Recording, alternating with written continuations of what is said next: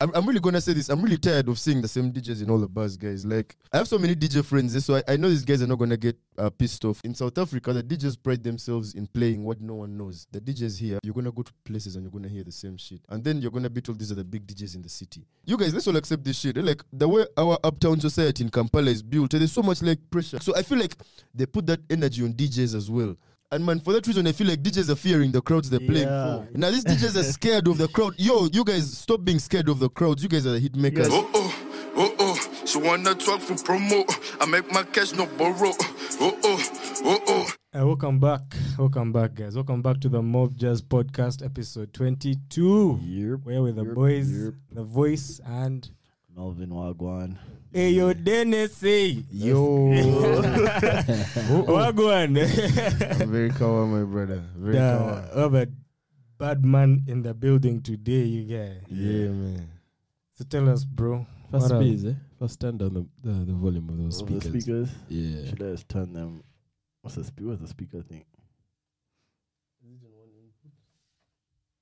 Have you guys turned them from the back? From the back. How's that?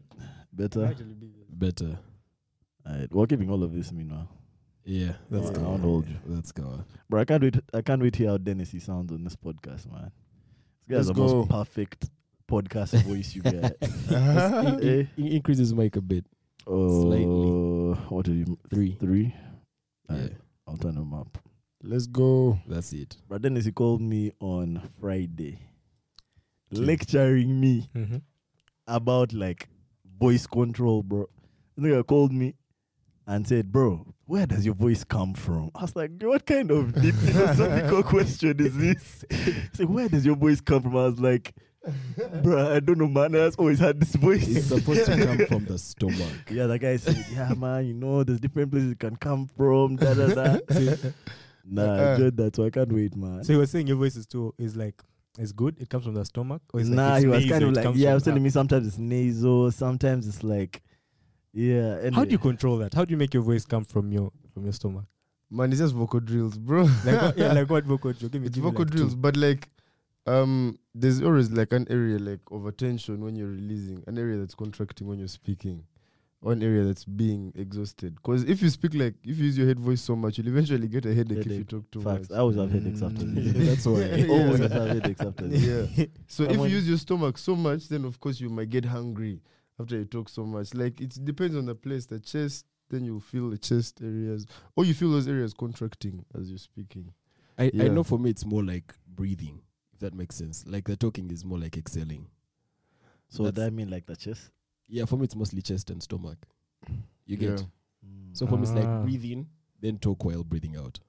But then the goal is just like for you to be able to just change where the, where you place your attention, so that the voice can automatically come from there. At any time. yeah. At any time. At is any that time. best like- place or is it just where you want to feel pain?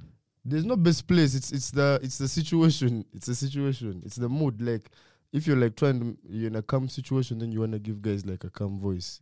If you're in a happy situation, you wanna give guys a happy voice. If you're because you cannot find someone crying and then you're like, hey man, very sorry for you, man. Okay, so Yeah. that's like that, that has to be from my head, right? What you just did is yeah. from the head. so there you have to come down and be like, Yeah. hey man, very sorry for what you're going to like calm soothing voice. For me, I feel like I be talking calm most of the time, but then Yeah, you That's you why you you have be talking. is it coming from? But I still feel like it's coming from my head. Somehow. Yeah, Yeah, I, I, I- I get I get what you mean because even me like I feel like it's just automatically coming from like my nose area like Yeah. here. Yeah, now that's like something that you're doing very unconsciously because you maybe you're not paying enough attention to it, so you can be able to control where it's coming from. Mm. Yeah, so you can be talking low, and then you eventually realize the voice is coming from here. Now we're talking about. it, I feel like everywhere is contracting, bro. like my Let voice it go. is contracting. Ah, what up, man? What up? What up? How are you feeling, man? How are you all feeling, honestly? Yo, I'm feeling very blessed. I'm feeling very, I'm feeling very stressed at the same time. Yeah, What's stressing you? Yeah, a lot of shit, man. A lot of shit. you guys but are working, man. Yeah, but man, um, just man, do, do you guys ever get stressed out by just your own thought process? Of course, bro. Always. Yeah, I feel like that's where it all begins. YOLO. That's where that stress begins. You know All of you are overthinkers, you get. I don't even know if it's that, bro. Uh, uh, Anyway, But uh, first elaborate, what do you mean by get stressed by your own thought process? like man, I can do like something that's very crazy and it's very good, and then like I'll start like, yo, did, did- did this like put out the impact I wanted it to put out? And then, Mm. shit, I really do what I wanted to do? Did I? And then eventually it's gonna come and start stressing me. Yeah. And then guys are gonna come and Leo did something lit. That shit is so lit. And then you remember like, oh man, this thing is lit. And then you're like first snap back, it's lit. And then you just give yourself time and uh, You ever ask guys why? why? Like when guys say, "Oh man, that was late," do you ever be like, "Why or how?" That's actually a question I never ask people. Yeah, bro. I don't know, man. Wait, wait. That's something I started Right, asking guys. you- Whenever you guys put a come up to me and they're like, "Hey man, I love a podcast," da, da, da, da." like I kind of want to ask them further, yeah. like, "Oh, like, what exactly do you like? Or did you catch this? Or did you this this? Like, do you watch or do you listen? How's this? How's that? I don't know, bro. That's part of like the overthinking shit, I guess. I never ask people why because I remember when I used to ask people why I never used to take it serious when they would give me reasons. Mm. Because now me when people ask me why, I never wanna answer because I'm gonna like tell you why because I already know why so vividly. But then like I'm gonna have already seen like a million ways I'm gonna want like some better shit. So at the end of the day, someone may end up thinking I'm trying to criticize them or something because I'm Mm. gonna have like so many like man. Maybe you should also do this, do this, do this. Like I'll already, Joe. I don't know, man. I don't know if it's a blessing or if it's just like confusion and overthinking. But you you wanna see like possibilities. You know, like where where this thing could go like in ten years. So you're trying Yeah. to like look at it calculatively and be like, will this thing stand the test of time? Or like, what's the reason for this thing being there now? Like, who is it appealing to? Who is the main persona? Who is this and that? And how is that gonna be like in five years when these people grow? Are they gonna still have appeal to this thing? What? And so you're trying to advise a person, but they may not even like be, you be like, oh man, shit, I didn't thought about all these Yeah, things. think of it at that level. trying to scare me out of my shit right now. I feel like you might be one of a few guys who, whenever you give me advice about the pod, it's like I, I only take it seriously because everyone else that gives me advice, it's either something that I've thought of and we're still figuring figuring out how to execute, or it's someone who like just kind of wants to come and just be in this position, bro, but has no idea like. Like the, the advice they're giving me is so far out of context, you guys, Yeah. that it just can't be applied, man. You know. Anyway. Now, what, what you've just said sounds just like if Kane would a- advise Ebo. Mm. You dig what I'm saying? Because cause Kane was never in the position that Ebo was in, but then he always wanted to be in that position. Mm. And so his whole thing was envy. And so sometimes someone would come and give you advice, but when there's really no advice in the shit at the end of the day, it's just them telling you, like, bro, I don't think you're good enough for this thing, and I think I would be better in that position. Yeah. You dig? So it's like sometimes even us knowing these archetypes of, of behavior and of people, it's it, it helps us to know like what kind of advice are we taking in and how deeply or seriously should we take it. Do you guys ever take advice? I take Yeah. certain advice, but yes, I do take advice. I don't take it from everyone. What's like your thought process when someone gives you advice? Like, what are you? How do you like sieve? Okay, so the first thing I do is like I first figure out is this person actually like talking to me or like projecting something onto me, like right now into my situation. That's the first thing I'm always thinking about. Yeah. And if they are not projecting, and I think this person is actually trying to tell me something, then I take it with a big grain of salt. Then I go and think about it like later and see if it treat. That's how I take advice. Like it's a very Mm. slow process before what they've said seeps into my brain. Because Because knowing you, that's accurate. that's, that's, exact, that's exactly how I think you take it. I, I, I don't, I don't want to just take on opinions like that. And like it ties back to like what you were saying about like overthinking and how that can actually and to to that I'd say man, like you're your own worst enemy. yeah. In that in that regard. Like for me, um I think that you should just be doing, doing, doing, doing at all times, man. Like less thinking, like you should only think like very little and it should be very deliberate about what you're doing and then get back to doing what you're doing. Otherwise you for me I find myself I can think myself out of what I'm supposed to be doing and No, I find but- reasons. Yo, you Why you, shouldn't? you ever read any Eckhart Tolle books? Katole? Eckhart Tolle. Eckhart, uh, no, I haven't read any of his books. Eckhart Tolle, like here's here's a thing where he says, man, like compulsive thinking is obviously one of the things that you know derails our consciousness. What has he consciousness. written? What are the popular ones? He has written the handbook to consciousness. He has written the power of now, which is I a read- very yeah, very that. powerful I've book. read that. I've read that. The power of now. Yeah, Eckhart Tolle. But um, you know, he keeps saying how how we bring our own stress, like we create psychological time. Because if you're stuck in the past, then you're building depression. Then, God. but if you're stuck, Stuck in in the the future, then you're building anxiety. Anxiety, oh So he'd be like, you know, try and be centered in the present moment. But then the way he would say it is like, don't be a compulsive thinker because thinking is gonna drag you in one of the two places. So it'd be like, learn how to pick your mind up, use it to think, and then put it back down. Mm. You dig like if I need to think through this situation, like this needs thinking. Like now let me think. Like if if thinking is not needed, like now where the fuck are you out here thinking? Because you're gonna think yourself into something that you do not wanna be in. So you usually it's like can but then can you master that ability to like pick your mind up, use it to think, and then put it back down and just be able Okay, to so what I've found first, I, I think I need to read that book first of all. Okay, But second of all, what I've found no. is, you know, I'm not able to like pick up my mind and put it down at will. Yeah. But what you kind of learn, at least in my experience, is how to kind of ignore, not ignore, but like kind of just let the thoughts pass without engaging them because these compulsive thoughts they come from somewhere which is beyond our control. Yeah. But then when it comes up and it piques your interest, that's when you now tug on that thread and see where it goes in your in your mind, and then you end up in complete fantasy like land where you're just Yeah. like deep thinking. So how how do you how do you ignore them? So like you just bro. observe the thought that comes. Like for example, it's like there's someone walking outside, Just like let it pass. Don't tag on it. Just Yeah. there's another thought coming and another one. Just kind of like observe the thoughts presently without engaging into it's it's that's what that's what I find like trying to completely stop the thoughts at any given time is almost impossible for me at least. Mm. So you just have to kind of get that discipline of not. It's like Not w- yes, like if you're doing work and there's so many distractions around, you kind of tune out the distractions and focus on the work. So I guess it's something like that. a lot of the time, the thoughts be the distractions, bro. The thoughts be me, me a lot of the time, the those thoughts be the distractions, distractions, like one hundred and one percent. the, the, the biggest zib eh, is trying to like get rid of the thoughts eh, by distracting yourself with things that aren't work, bro. Yeah. Like just other like trying to distract yourself, eh, trying to to get rid of those thoughts by doing just other idle shit, bro. It almost Mm. never works, man. Like like playing music. I don't know if music is idle, bro, because music requires some sort of some sort of engagement. But music is now putting your mind like in a whole other thought process. I mean, there's definitely type of music, some types of music where it's a distraction, bro. Okay, Yeah. some is a distraction, but, but also like it depends on the music. You're very right because there's some music that's just gonna like entirely like Yeah, like, you down and, and Ha- empty have you your ever watched properly. those playlists on YouTube like lo-fi hip hop beats to chill and study? to? yeah, That those are stuff can put you into some some focus mode and you finish your essay, bro. Yeah. I, I guys- deep think focus. That's, That's crazy. When it comes to like those kinds of sounds, my favorite shit to listen to is sound frequencies. Do you, do you guys Yeah, ever our to alpha that? waves, beta waves. I saw we were like listening to specific that. Uh, frequencies, like we're listening to that. What's Mike Dean album? It's just full of sound, sound frequencies. yeah. I listen. I like. I like. Um. I like the three six nine frequency. It's crazy. It's crazy. I like the nine six three. That's what I've been listening to all all morning. Um, it's, it's like a particular tone. yeah, it's You- hers. Yes, it's like hers. So it's it's very crazy.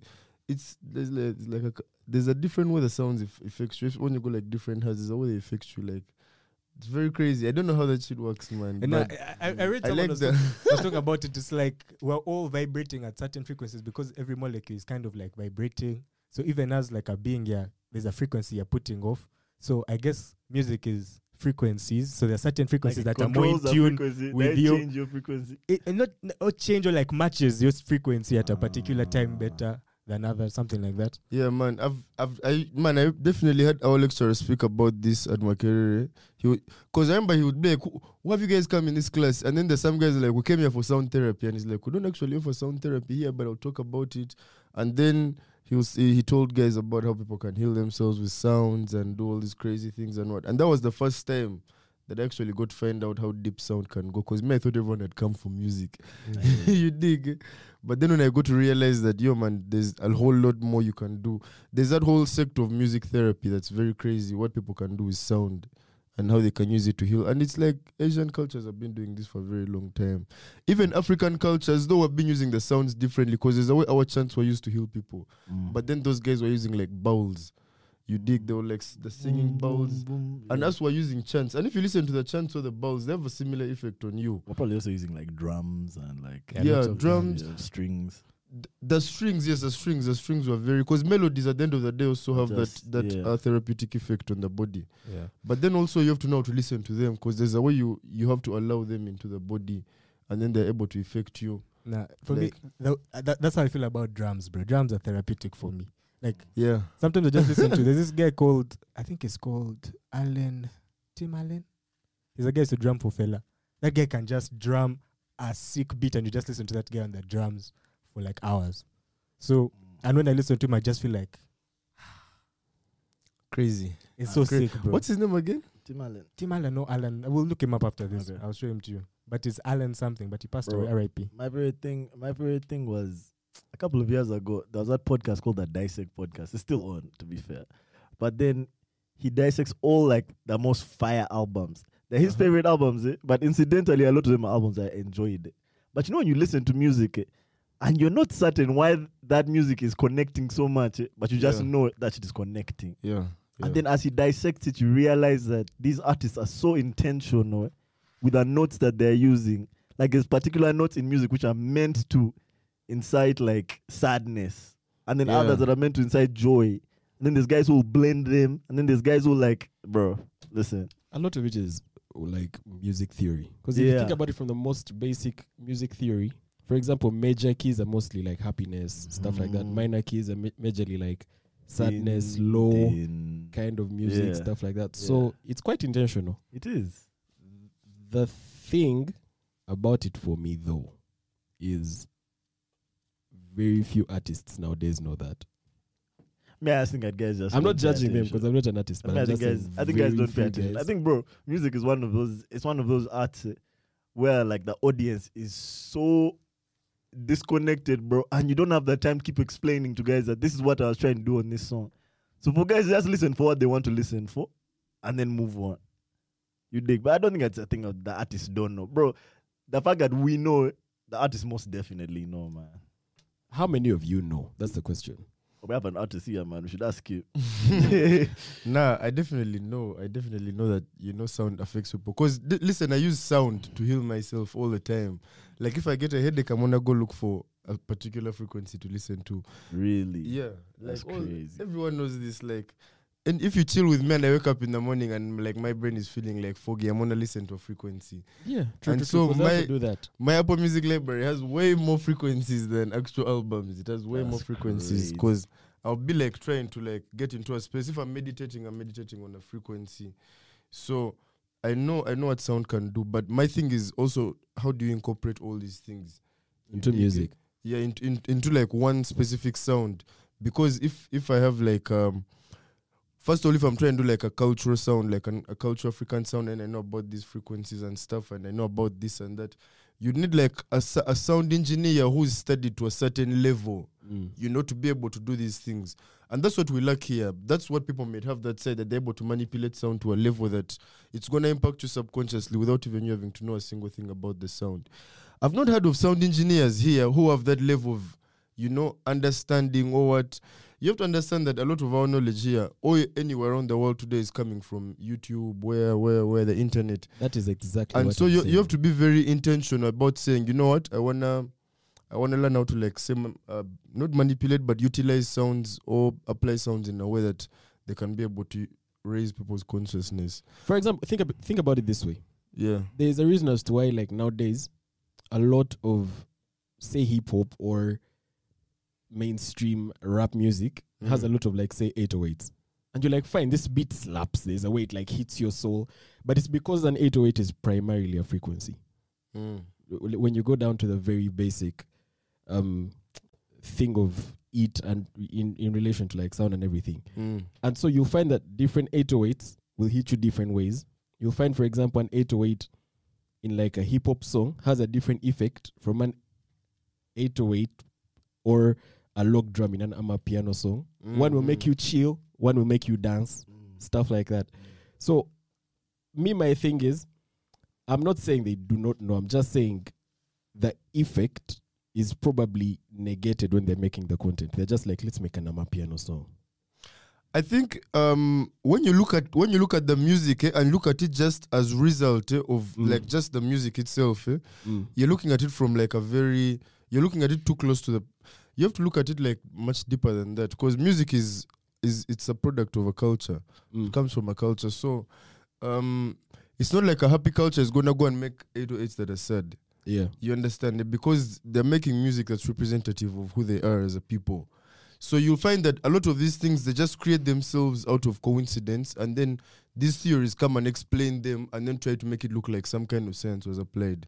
Mm. when in actual sense sometimes the science is not there it's the theory that's coming from the product and not the product coming out of the theory Mm. you understand so that's why i'm saying music is just not the producer creating a sound it's usually does the because how does a how does a sound get pushed beyond its culture? It's the culture to first accept it. So when we're learning about music, the first thing you learn is that music is not music unless the culture accepts it as music.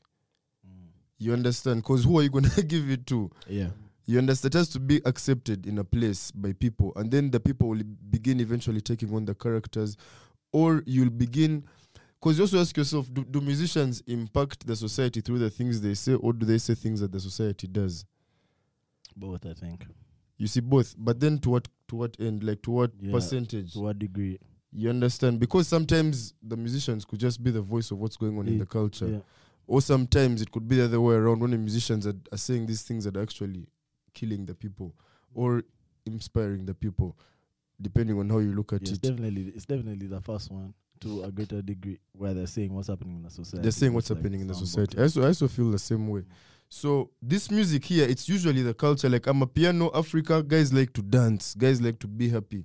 So as a producer, you're looking for that sound on this scale of keys that resonates with the people there. And then that's what the whole world is gonna eventually resonate with. So these guys did not do it so much with like the physics in mind. They did it with the reactions of the people that they're looking at. True.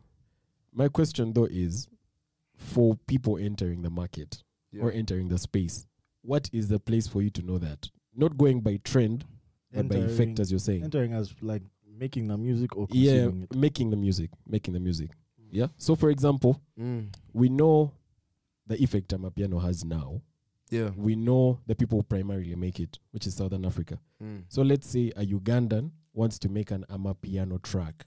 Yeah. To what extent do they have to know this knowledge? Like connect with the culture. Oh, it's very Yeah. important, man. You Yeah. just don't go there because you're gonna blunder. Like, think about this. I'll tell you about what I know because I'm a Ugandan and I know Mm. about Kadongo Kamu music, for example. I know about Chizino from where we're from in Kabale. And um, I know Kadongo Kamu music is different because Kadongo Kamu, first of all, was made for morals. Yeah, that's true. It had to communicate morals. Yeah. And then it had to be communicated in a way that the kids would not understand. So there were metaphors. yeah. And the metaphors Primarily could be like if there was yeah, sexual and like that, whatever. yeah. and then it was also done through storytelling. Do you understand? So there was no, there was nothing like a chorus. The fact that it's called Kadongo Kamu meant there was one, One- tempo. Yeah. You understand? One drum, it would go along that. So if you did not know these things, you could not go outside there and say I'm making Kadongo Kamu. If first of all you're not speaking about morals, because this is what they were trying to maintain in society. This is what they held highly. And then you're gonna have to hide all these things from the kids and say them in a way that they. And then the Chizino had a um, a very different thing. They were doing this. If, like, for example, people were trying to get like um, married, it would come and the music was used for people to express. Um, first of all, they were using the calabashes and stuff. Mm. Right from drinking alcohol, they would turn those things that they were using to drink alcohol into was musical instruments. From morning to evening. You dig? So right after Yeah. turning up, you use this stuff, turn it into musical instruments, and then they would start dancing. But then the goal, remember, if if someone was to pick a, a husband in this Chizino dance, it, someone who had to express the highest level of energy, is one would pick a wife. So you'd you'd have to jump and stomp the ground. So the person who stomps the ground the heaviest, and everyone feels the ground shaking, would be the hardest guy, and that would be the guy to go and get married. I think it's really just a mating dance, bro. To be honest. it's just a mating Bro, ritual. I've seen, I've seen my uncles dance, eh? Yeah. and they never use that much energy in their lives. Re- yeah, bro. Never, bro. Yeah, Now yeah. because now it's not really being used for the effect For it that was used for. yeah. But then if that guy try and catch a bird, you dig, trust me. you dig. Bro, culture is so simple. Eh? If you go down to the roots, Yeah, they're like, man. "Well, Yeah. just stomp that ground, you'll get away. But then you, you look at all these things even the way they fit, the way they dress well, doing all these things, they contribute. So if you come in and then you wanna participate in that culture and expect to get acceptance by the culture, then of course you must know what these things mean. Otherwise, you're Mm. gonna get rejected. You, you you remember when Jorja Smith dropped an piano song and everyone in the UK was tripping? really? I Yeah, man, guys. Guys were trying to enrich you. No. I never Yeah. that. I've never heard about this. And people did. people feel like, man, if you're gonna come and try to take from our culture, at least understand the culture. Because you're gonna go and dress in some raggedy way. Like French Montana, I think, was banned from a lot of like Arabic countries because they're like, man, you you you you're pushing yourself out to be a Muslim, but then you're not embodying the Muslim culture. You know them, they're very sensitive about that. But then you see Salah gets the opposite because he's actually he, he he's, he's he's aware of the culture. He knows how to behave in the culture and how to Who? Okay. represent it. Salah Muhammad Oh, Salah. Salah. So you find as a result, Muslims are sending him money and they're giving him land and they're giving him this and that. Mm. Right now, Salah may even own a whole country if you add these pieces of Yeah. land together. You dig it, but that's just showing you what what happens when there's awareness in a culture, and then you come to that culture with that level of awareness. Now let me ask you a question. At what point do you I don't know how to ask this question, but what I'm trying to say is there are people who are from a certain culture, but they want to experience or experiment with another. Yeah, Yeah. So for example, Just say Drake, bro. let's, go with, let's, say Drake. you want to say Drake. let's go with Drake. You've listened to his new Drake uh, album. sneezing Yeah. right yes, now. I've listened to Drake's new album. Yeah, you get Drake right Bro, now. He has me tell you, hiccups. Every get- Drake album since like a More Life. Yeah, Mm, no, it's all came different. first? Views or More Life? Views came first. Views. I f- Yeah. Views was first. Yeah, Views every Drake first. album since Views. Just experimenting different cultures. Bro. I you're just touching True, everything. true, true. Now let me ask you a Uh-uh. question. Yeah? Yeah. you've listened to that album, Yeah, and uh, we all know he has got backlash. People have said all all the kinds of things they have to say. Me, I took it a bit personal. Eh, I took it a bit personal because I was like, I get it. It's different, very different from what, from what he normally does. However, the the US has they have too much influence on everyone. In that, if they say something is trash, it's I trash. just think it's trash. no, I don't you think so. That, I No. just think that the, I just think American media just has a way of overshadowing, but it, it's not the truth, bro. Yeah, true. Exactly. Yeah. That's my point. Yeah. Now, for example, me, I- why I took it personal. A lot of the people who produced that thing, I listen to them a lot. A lot you do, bro. Yeah. For example, like Black Coffee. For me, Yeah. that's that's the guy who I re- really listen to. Mm. Yeah. Black Coffee is primarily House Well, music. Yeah house, and he's also African. So for me, I have a bias. I'm like, took- this yeah, this, this is my guy. Like these guys are haters. Yeah. And then when I was going through like Twitter, a lot of YouTubers I watch, a lot of these guys are saying Drake didn't put enough effort in this, or what, what was he thinking? And I'm like, bro, Drake is not even American. Why are you guys God. stressing a man? Let him experiment. If you don't like it, move on. Don't start saying he didn't put enough effort in it. I think I think guy's issue is not that he was experimenting, is that it was trash. I think it was trash. It See, wasn't that's trash. subjective. It wasn't trash. That- that's what they're very trying to now subjective. convey. They are subjective. I know people who Guys. listen to Black Coffee a lot, eh, and they were saying the album was trash. And I No, was like, black bro, coffee. Black coffee is lit, but you Mm. can also do bog work. No. It's not possible. eh? It's not possible. eh? Not. Uh-uh. First, leave Black Coffee out of this. Not, bro. Black Coffee can do No. trash house music. I have nothing against black coffee. I like some black coffee songs, but that Drake album, you can relax. For You me, guys- I That's his best work. It's his best work. I Yo, can I- can I that say Is it black coffee's best work? I personally feel like, I even tweeted about this shit. I was like, because that morning Drake dropped. I think it was like a surprise album because none of us were expecting. Yeah, it dropped at like to 6 drop. a.m. yeah. So now I'm listening to the album. I'm bathing. I'm like bath.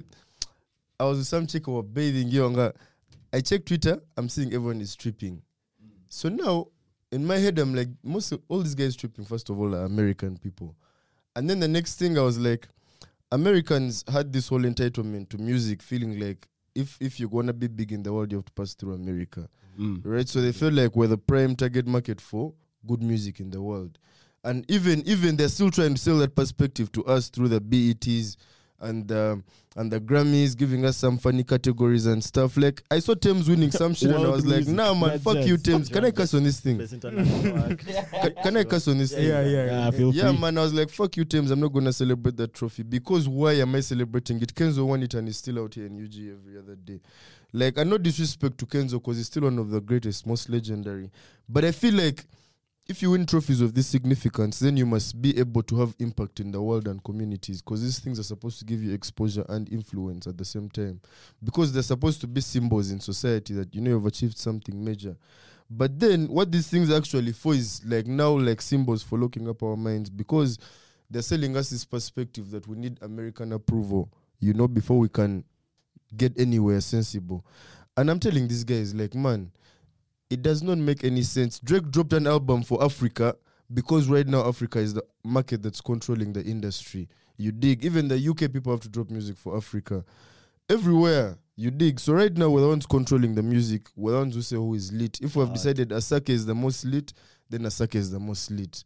You dig? Yeah. If we have decided we're gonna only listen to the future song on his album where Tems is on it, that's what we're gonna listen to. That's and that will be the banger. nowadays. You dig? Yes. So now, if those guys realize that, oh man, I have to get an African because I need the whole African market to make this song big, then we're the ones controlling the industry. So our awards should now be the biggest awards. But our media should now be the biggest media. But just because those things have not yet happened, people are still gonna, you know, try and trick us into believing things that we're not supposed to believe. But I tell you this for a fact, bro. Um, perception can easily be altered by just very small things. You understand? And I do not want us as black people's perceptions to be altered because we're, we're the ones controlling the shit right now. And those guys, what they're trying to do is get pissed off because we're the. You, it's, it's, it's annoying, bro. It's, a, it's fucking annoying, actually. eh? Let me just say this shit, bro. It's motherfucking black people that side who are also tripping. You are mad. Now let me show you why, bro. eh. These are very brainwashed black people. Do you know why? eh? Why? Because think about this shit, bro. You've come from Africa, you've gone that side. It only makes sense that when you get any bit of consciousness, it must lead back into Africa. You dig? Get like Africa is a strong place. Because even Burna said it, even Fela said it before Burna, even Martin Luther said it, that until Africa is a superpower, black people outside Africa can never be strong. It's the same reason why white people come here and then guys are like, release those white people immediately. It's because they're superpowers that said. You dig? So it didn't make sense to me why those black people would start chanting down our shit. You understand? because They- it's like they you ha- said, bro. It's cultural, man. Okay, for them they have Yeah, but they've been brainwashed. Like I'm trying to show you that the black people that said they have been brainwashed to a level that we misunderstand what they mean by black consciousness. eh? I mean, right now they're listening to Afrobeat, right? But then they're still discrediting. Like they listen to Afrobeat as a thing of like, yeah, Africa is is rising, Africa is growing, but we're still a superpower, and they're still identifying themselves as Americans. You understand? They're not identifying themselves as black people to be like, yo, this is our shit. Let's learn it. Let's incorporate it. Let's do what. Yeah. They're still criticizing Drake because they used to rap. Your rap has already been like very, very, very diluted. You dig, eh? Because now rap, rap is the thing that's killing consciousness of black people the most. You dig, eh? People are, are talking about killing each other all the time and drugs and guns and all the lean pandemic was from where? You dig, where kids were fucking getting strokes for taking lean. Where was that from? You dig, and now all the kids wasting their money on, on ice and whatever. Where is that from? You dig, eh? All the low levels of consciousness penetrating the youth is mostly coming out of the American culture. You dig, and this is a culture that those guys still want to embody. Even when our culture is trying to speak about love, it's trying to speak about, you know, embodying what's ours, trying to bring out actual sound, actual dance moves and stuff. So, may I feel like fuck the media in America, fuck the Americans, even the black ones, until they get common sense because they, they really do not have it, man. They don't have it. And they should have it because this is the time to really be African and proud. Because before you couldn't, because guys were gonna ridicule you. You dig. But now you can. You can in whichever part of the world you're in, you can actually be African and proud. Thank you. You've taken You dig. words. Now, for me, my question is: At what point do you accept that either the content is trash or you've been brainwashed? Does that make sense? There's not being brainwashed. Let me just start from there. It's Amapiano music. First of all, eh, we're talking Drake did an Amapiano album, right? Yeah, it's, album. it's it's it's primarily house. Okay, it's house. Amapiano. Yeah, it's house. Deep Yeah, yeah, house, yeah. house. Okay, okay, they may be Amapiano, different, yeah, but we get the picture. Yeah, it's, it's the same. you Dance, dig it? yeah, Yeah, it's. South Yeah. African Dance, culture. yeah. Yeah. South African dance music. So, the thing is, bro, eh, even if we say we love a piano music, we don't know what the fuck they're saying. Yeah. True. You dig? Eh? Ultimately, what we love is the beat and the melody. You How it makes us feel. Exactly. And what Drake gave people was a beat and a melody. It's just that now you can hear the words. Yeah. If he sang in South Africans, everyone would be like, man, it's Kawa. You dig, but it's just a beat and a me- it's even Afro beat. What do we like? The beat, the melody, and maybe the accent. We like the accent very much because that's it, bangs. you dig? eh? But if if someone gave you those two things, because bro, I don't know what those guys are saying. I just Nah. be hearing the melody is beautiful, the drums are beautiful. I think those guys Drake would be willing to. They'll be willing to accept Jack music if it was good. Okay, let me One ask. dance What, what do you think is what do you think is bad about About this? this album? What is bad about that album? It's just not okay. I don't think it's bad. Is it the music that's It bad? just Just sound like it's Drake. trash. No, that's now for me. That's my biggest That's issue. the Like, issue. My guys are criticizing this album. The music of it, like if you separated the music from, like if it were not Drake words, Yeah. but the music is be- good. The music is really. The fucking instrument we can't do that. We can't do But that. then let's, let's even not do that. we can't do that. The things that Drake is saying, bro, Drake is saying Drake things, and he's saying them Exactly. well, bro. Uh, uh, relax. I swear. This Drake, those good last two songs yeah, were beautiful. those last two songs. One Because is an what R&B you song know. and one is It's a what rap you know. That- now that is Drake. Do you like guys. Sticky? Sticky. Nah, first of all, I haven't listened. You know, You know, Okay, sticky No, You that's- gave- listen, that's Sticky so fire, you get. Let me tell you, the biggest issue that guys have with this Drake album is just familiarity bias. Exactly. Guys are just Guys want to listen to- Let me Drake tell you, Drake, Yeah. Drake as an artist, And eh, also Drake finally like acknowledged. African culture to a very deep level. And this is the artist that Americans were like, you know what?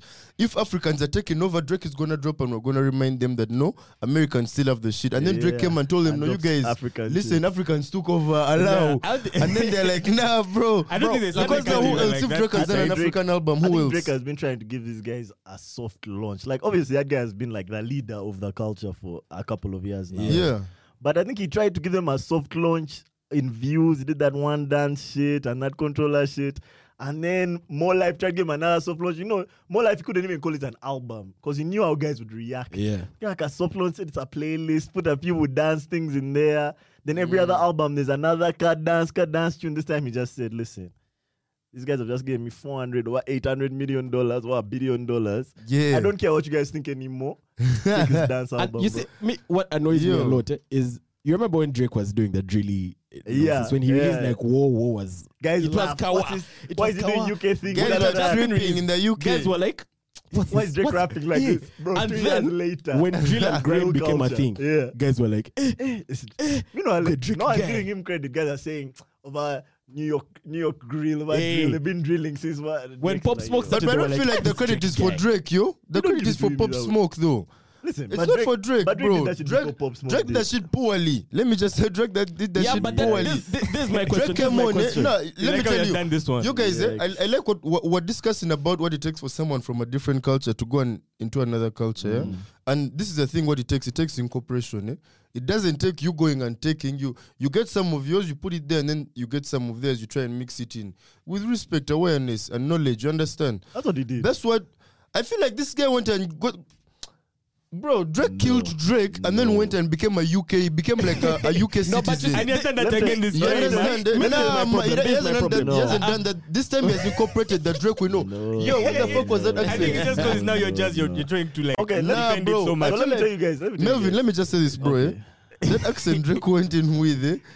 When guys were even saying he's using Headie One's flow, Bro, let you me tell you dig what- it? let me tell you what he sounded like about. Heady One on everything, bro. Let me tell you what even that his song- teas were like. "Ta-" I'm like, bro, are you from the what? Let me tell you. Let me tell you what. Let me tell you why Drake does that You can tell this is a UK nigga. I mean, a, a, Uh, a New New York, York. nigga. He has incorporated drill. He has incorporated what he likes about it, and now he has given it his own style. Like Drake drill is not supposed to sound like a random UK rapper. It's supposed to sound like Drake. But you dig? It sounded like bro. a random UK rapper. No. I just Bro, mentioned this But album. then it actually. sounded too much like a spoken it so random UK rapper, bro. Uh, now Yeah? I he has just for done the same thing again. No, he has Nah, done Drake. Nah, No you way. Now he has done Drake. just the problem. No way. But you see, for me, this is my thing. Okay, This is my how thing. you feel? Because you refused But to this is my thing. Firstly, obviously, you guys know Canada was colonized by the UK, but then True. UK like pop culture. I mean, Canadian pop culture is still very heavily influenced Yeah, by UK, the UK. Jamaica. if you listen have- to yeah, if you listen to like Canadian slang, that shit is almost fully British, bro. yeah, Like Mm-hmm. you, I wish you guys could listen to them. They sound, they be saying the same things. Have you listened to those with Drake interludes? Where I've it sounds as if to- West Indian, yeah. as if I've British, listened to as if- Canadian music, and it's Yeah. it's like normal UK. So, yeah, so even like British music, Mm. it's really big in Canada. You get so Drake like pivoting to the UK and to the drill scene over there. I feel like it was inevitable that like he was going to like play play with a lingo. Like I do remember when he did. Uh, I think he did that's the first song he ever did with Headie One. I think it might be the one you're talking about. yeah. It's Where they are in Dubai and the guy something he first raps in Arabic. Yeah, You something guys, you guys remember freestyle. that shit? One He rapped in Arabic. Guys didn't like that shit. I mean, I be thinking that shit is so fly, bro. That was either Ah, the it was whack. second or the first drill song. I feel like the first drill song was didn't have Headie on it. No, it did. Uh, it He was had that war. one song It where he was war. whoa, yeah, whoa, Whoa, whoa, whoa. Who is that? But you see, this is my issue. For me, my question is why, when Pop Smoke came, and then also UK drill started popping, why did people start liking Drake's jams now? Bro. They all rose in streams. Did they start He- liking them? They really did. Which jams are these? They really did. War, I remember, like if you look at the, you know, those what graph Spotify gives you, War's streams went up when Pop Smoke and Drill started popping. Same with that freestyle song with Headie One. But what was a fire jam? Now, yes, it was. It was now, copying, okay, copying, but okay, it was let, okay. This, let, let me tell you, let me tell you that. Let me tell you Drake's part in almost every culture that he call it what you call it what you want, whether it's culture vulturing, whether he's whatever. Drake's role is to just touch that culture and then bring it to the masses. And then whoever does that thing best will pop off inevitably. That's literally what Drake does. Yeah, always. I feel like I feel like nah, bro. I feel like when Drake went into the UK drill thing, eh, Mm. he didn't really give it a spotlight because like Drake drill what that shit wasn't lit like as people wanted You're- it to be. you're Bro, even when he did But Afrobeat, let, yeah, let me let me low-key. finish. Let me finish, bro. Let me finish. Like you know what a Drake banger is supposed to be like. Like Drake can have that shit that slaps and plays back to back non-stop. Yes. But then eh, when Pop Smoke went and did drill, Pop Smoke brought the whole world to drill. mu- Yo, for me the first time I had Pop Smoke, bro, I almost ran mad. I remember. You dig? I almost ran mad. I remember, guys. The whole world almost ran mad. You dig? eh? Until now, yo, that guy went and like he saved the whole UK culture. I mean the whole um, New York culture, because the New York culture even musically, New York rap music was dead. yeah, it was dying out, and there was no one. I and he was doing that even with. UK sound. Let me- Oh, This guy would be flying back and forth Europe and USA like as if you dig like w- we expected that to happen to Drake when he dropped those songs. Like for him to And- start, you know, and let me coming and let me tell you, I don't think I don't I But don't then, like, agree. I want, I want us to accept that Pop Smoke really gave the drill music scene like Yeah. all the He was He the one. No, Yeah. they, they- he was the one. But I don't think that he would have popped off without Drake. Let me tell you, I don't agree that Drake is the one that puts on all these other like new upcoming sounds. No, in bro. America. In America, I mean. maybe maybe in America, but Yeah, even in still, America. I'm not so sure, bro. Okay. Because when he dropped that drill thing, that when he was in the whole drill sound, the drill did not pop off in the states like that. It was Pop Smoke again who did that.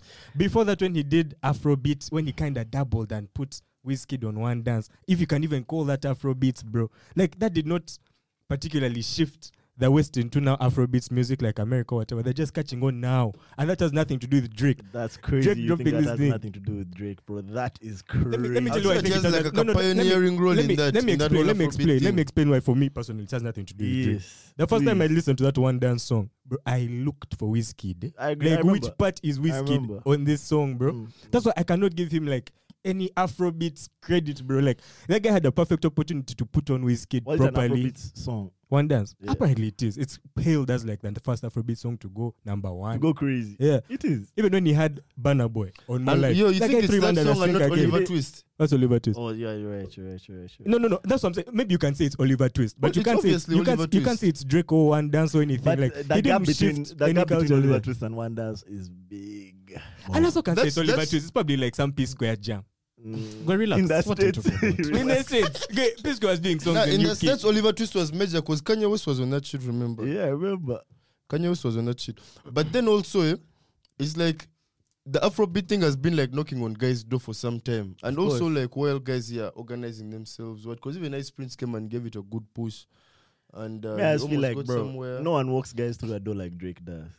That's all I'll say, bro. Even when you say about Wizkid it could barely be hard, bro, but Drake walked him through that door. Everyone Yeah, knew yeah, this man, guy is on that With song. Wizkid, eh? That's the biggest song in the not world. so much as it. Afrobeat. Guys should say he walked Wizkid through and Wizkid took Afrobeat there. Bro, I can tell you guys how many. You can't believe how Bro, many guys just I walked shouldn't say that. that. Me- Because I feel like that's knocking Wizkid and all the hard work he has done. No, it's No, not no, no, no, no, in any way, bro. it's also respecting Drake and, and actually recognizing what the fuck he did for Wizkid. Me, I feel, I feel like, I feel like Drake. access to people, bro. I feel like a Drake whole had people. Drake had the okay maybe behind the behind the scenes like back door maybe he, he introduced him to some people but I'm just talking about Not just behind the song. scenes, like in front of people's faces, Yeah. bro. No, no. Me, first of all, that Putting song had his no name video. on that song song. had no video. This is the thing. eh? There's two different things. Now, Burna Boy, you can't say Drake put Burna Boy on. Okay, Burna Boy's name, they didn't put Burna Boy's name on that song. Listen. On. More Life. Yes, he put that guy's name on that song. I'm not saying this guy did nothing for this guy's career. More bro. Life, the song, bro, on the More Life. album. Remember, Drake, remember Burna Boy's song? Primo Life. Yeah. That was a Drake jam. It was supposed to be on Drake. It was supposed to be on More Life, the Yeah. playlist. And, bro, you can't even hear it. it's it. there at the Yeah, end of I think Passion. Fruit. Yeah. One of the songs at the end. So like, and that's that's if like more evidence what I'm trying to say. Drake has a perfect opportunity eh, to put on like these guys were actually popping eh, years before they have popped. Like if he put him Burna on on that song, More Life, or if he actually gave Wizkid a verse on one dance, like then I'd say, okay, this guy is really pushing, like these guys for these artists, bro. Like the same way he pushed. What was this guy's name? Lil Baby. When when Drake did a song with Lil Baby, Lil Baby had the whole verse. That one, like Lil Baby was introduced. It introduced was to a the little baby song, I think. Yeah, the Lil, it was a. Now, yeah, I think if you're Baby looking at song, it from that Even at 10 big- perspective, eh, it's like Drake also didn't do for Lil Baby so much. Lil Baby was lit. Was hard. Yeah. He did get- it was, That's the it was thing. lit. But, like- but Lil you know- Baby's verse, that verse on that, on that song, that you're song you're that he really did. downplaying what Drake does. What Drake has, Thank has done for those That's what I guys was about because to say. You Nah, guys are making Drake has done so much, guys. just Drake has done so much. That- that's what it seems like to me, bro. just seeing one dance has done so and seeing Wizkid's name, and you if you tap on that Wizkid thing like this, pop, and even listen to one Wizkid song, you hooked. let me let, let, let me use my example. One, I didn't listen to any drill music until War. That's Drake. Mm. I did not listen to any Black Coffee until he released that. Uh, you need me to get that shit together. That's, That's the first that's, time. That's Jorja Smith as well. exactly. That's the first time I started listening to house, and I've been listening to it ever since. That's how I started. Like Amapiano. That's Drake, bro. That's me. yeah. That's me. How many me's are there? They're not few. They're not few. Don't discredit that Bro, and we can't work. and we can't say Tems. We can't say Tems would have popped off. Do you know we can't? Okay. Do you know that Tems album that guys are, are hyping was put out in 2019? In a fucking pandemic. Do you remember? Orange is a new. Orange is a Not place. Orange, the other one. No, the Tim song that Free popped Mind. up in the States was not the Drake song. It was yeah, Essence. it's no, was uh, Essence. no, no. This is what I'm saying. Drake, hi. Uh, what, what, what am I saying? What album was Tems on of Drake? This last one yeah. Yeah, the, Mm, the the Certified Lover certified. Was that Tems was that was Essence already popping by then? Oh, yeah. Oh, It dropped in the. Okay, Essence, Essence, Essence is, a, is is is Like older two years old now. But Yeah. me, Okay, so we can't I'm saying credit Nah, we can't credit Justin Drake with though. Tems. Bro, I mean, let me You tell you, Drake, Drake has an eye for who is coming up next, and he knows how to attach them himself to that person somehow. It's not just in music, even like in basketball and all these thing. other things. It also- it he knows how to helps- The language it. is so Man, important. it's sort bro. of like a The language is so symbiosis. It's how he does it. Is he Yeah. attaching himself to them or is he is he attaching them to him, bro? I think it's both. They Who's need each other. benefiting It's a more? symbiosis, Because man. It's a symbiosis. Drake is who has been popping. This guy is popping right now. So when Yo, Drake attaches his Think brand about to this, them, Melvin. Even Burna is doing a very similar thing right now. yes, Because Burna will, j- will jump on the remixes of so many collabos. So you want to ask yourself is who, who is Who's it helping? helping But it's a symbiosis, man. It's helping both of them. Me, I don't think with Now, Drake it's a symbiosis. I'll give Drake that. It's like Have you guys very heard, good at have you that. guys heard that Drake is responsible for 16% of worldwide music sales? As in, Yeah, he's I saw, I respons- saw that his, his market share of the music industry in the world is 16%. One artist. You that has never happened ever. That's crazy. You know how crazy that is. That's bro. crazy. Me, I feel like people don't. People like. For me, the thing is, Americans want to own Drake. They really want to own. They I want mean- to determine what he does, Yeah. and yet it's his music. Now, like three years from now, when everyone starts listening to House, they'll be like, "This Drake guy." So, but he didn't put Black Coffee on because he just had him like in the credits, Yeah. and that's what people. Credits are important. anyway, me, that's all I have to say. My issue right now is just people trying to control. Yeah, but now The we should have seen. Black Coffee's name all over things. a But bit also. I mean, all, all things considered, bro, the Americans, if it's not um, if it's not an American genre, the Americans are always the last to catch up, bro. Oh, in the world, bro, they're always the last Yeah. guys. I feel like I feel- Afrobeats, them catching up to it now, bro. They are like 15 years late, bro. Eh, now that's definitely the case with Afrobeats. They're literally the last to With the Yeah. drill shit, they were the Even last. the bangers, bro. The bangers With- there be like older songs here. yeah, bro. bro I think Essence, bro. That shit is funny, man. Essence had been out for like two Essentially, win an award last. In, in, That this beat very is But they funny, just called Tems best new artist. Tems has been doing music Uh-huh. for like the last 10 Es- years. Essence bro. is the best. Do you know, I- I actually grew up- collab or something like that. I grew up seeing Americans making fun of like other countries, Russians and what for like Yeah. receiving shit very late. late. Kumbe. And now I'm like, these niggas in that same position Yeah, even the with the thing. when it internet. comes to bro. Afrobeats. so funny, man. That's what worries me about Afrobeats. Afrobeats now. Because if these guys have found caught onto this thing, I feel like that's the last frontier. After it now just becomes like commercial and it now Mm, becomes I get your point. they, they dilute it after this point in time. Bro, for my favorite thing about Afrobeats eh, is that it's Mm. almost like they're now conscious of it, the artists, eh, that we definitely want to make that American music, like we want to make that American money, but there's no way that we maintain the vibe eh, if we lose touch with here. so they'll keep touring here, what, what, what, then go for go to America for like three months, like Burna Boy, why, yeah, then come back here to record, then tour here, then go Yeah, back. Like they yeah. need to stay connected, bro, for the vibe to sustain. Remember Davido shit when he was signed to Sony and he Yeah, first yeah, fell off, bro, for like a year. Mm. Did songs with Meek Mill. What shit was not connect. The guy apparently, he, I, what was I watching? Where he said he just came back to Nigeria and just started recording with his his producer, His boys. eh? and the fire just started coming back, bro. That's when they recorded Fall and If. Yeah, Th- those two, those exact. That's when he two, bro. came back. You know, Nice, Any- nice, nice, nice. Didn't know Listen. that.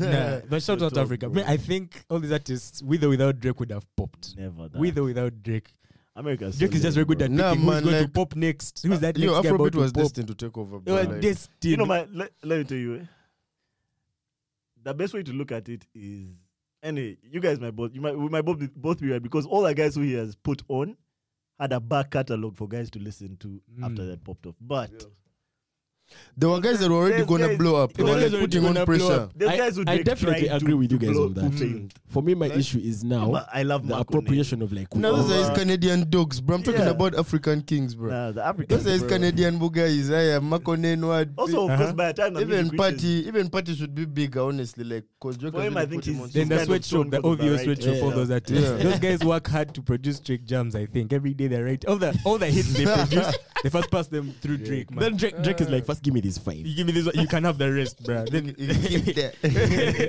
Uh, but I definitely agree with you guys. Either way, I feel like Wizkid, Tems, all these people were going to pop.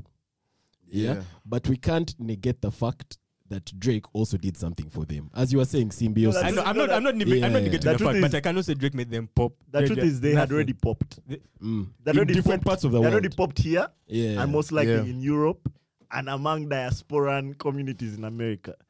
But they were never going to pop mainstream America without being brought in. Bro. I don't agree, bro. Because look at Essence by Wizkid. That song popped in the states by itself, bro, without any but US. that's, Yeah, that's one I song that is part of a genre. Wizkid Like, may I without him, agree with both of you guys. That's Come again? thing.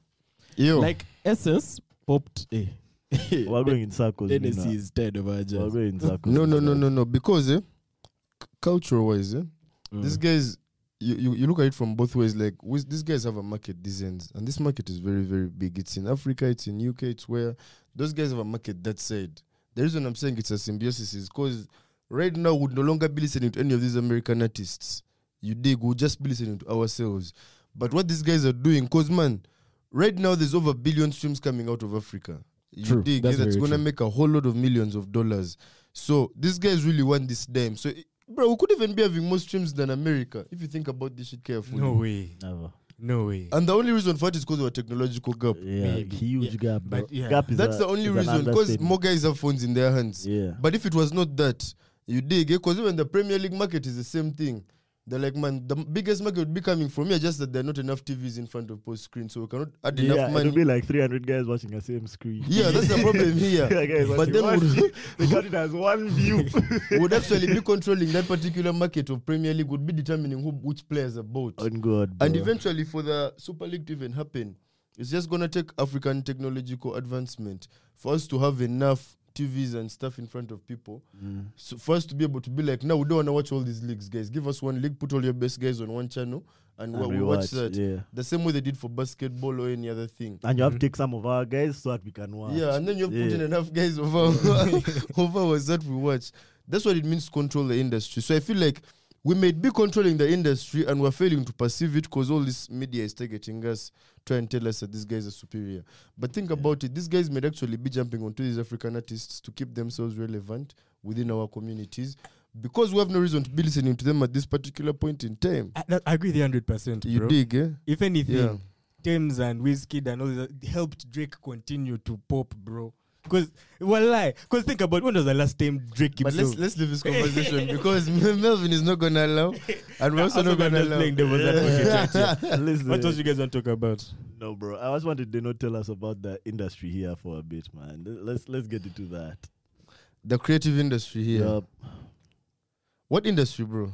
The creative industry, bro. Of course. Yeah. Yeah. Nah, I thought I thought you were asking me about like the music industry, bro. It's not creative. it's creative. No, that's a, it's a very small. It's a very small. Um, yo, I, I'll even tell you like it's not even the it's not even the creative industry that makes the most money, in my opinion.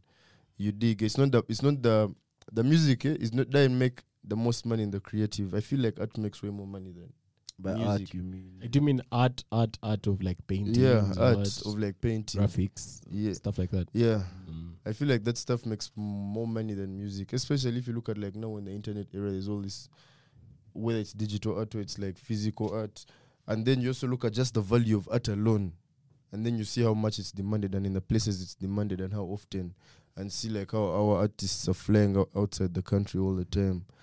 And then even our DJs, bro, our DJs are making a whole lot of money. It's just that they're few. it's just that they're few.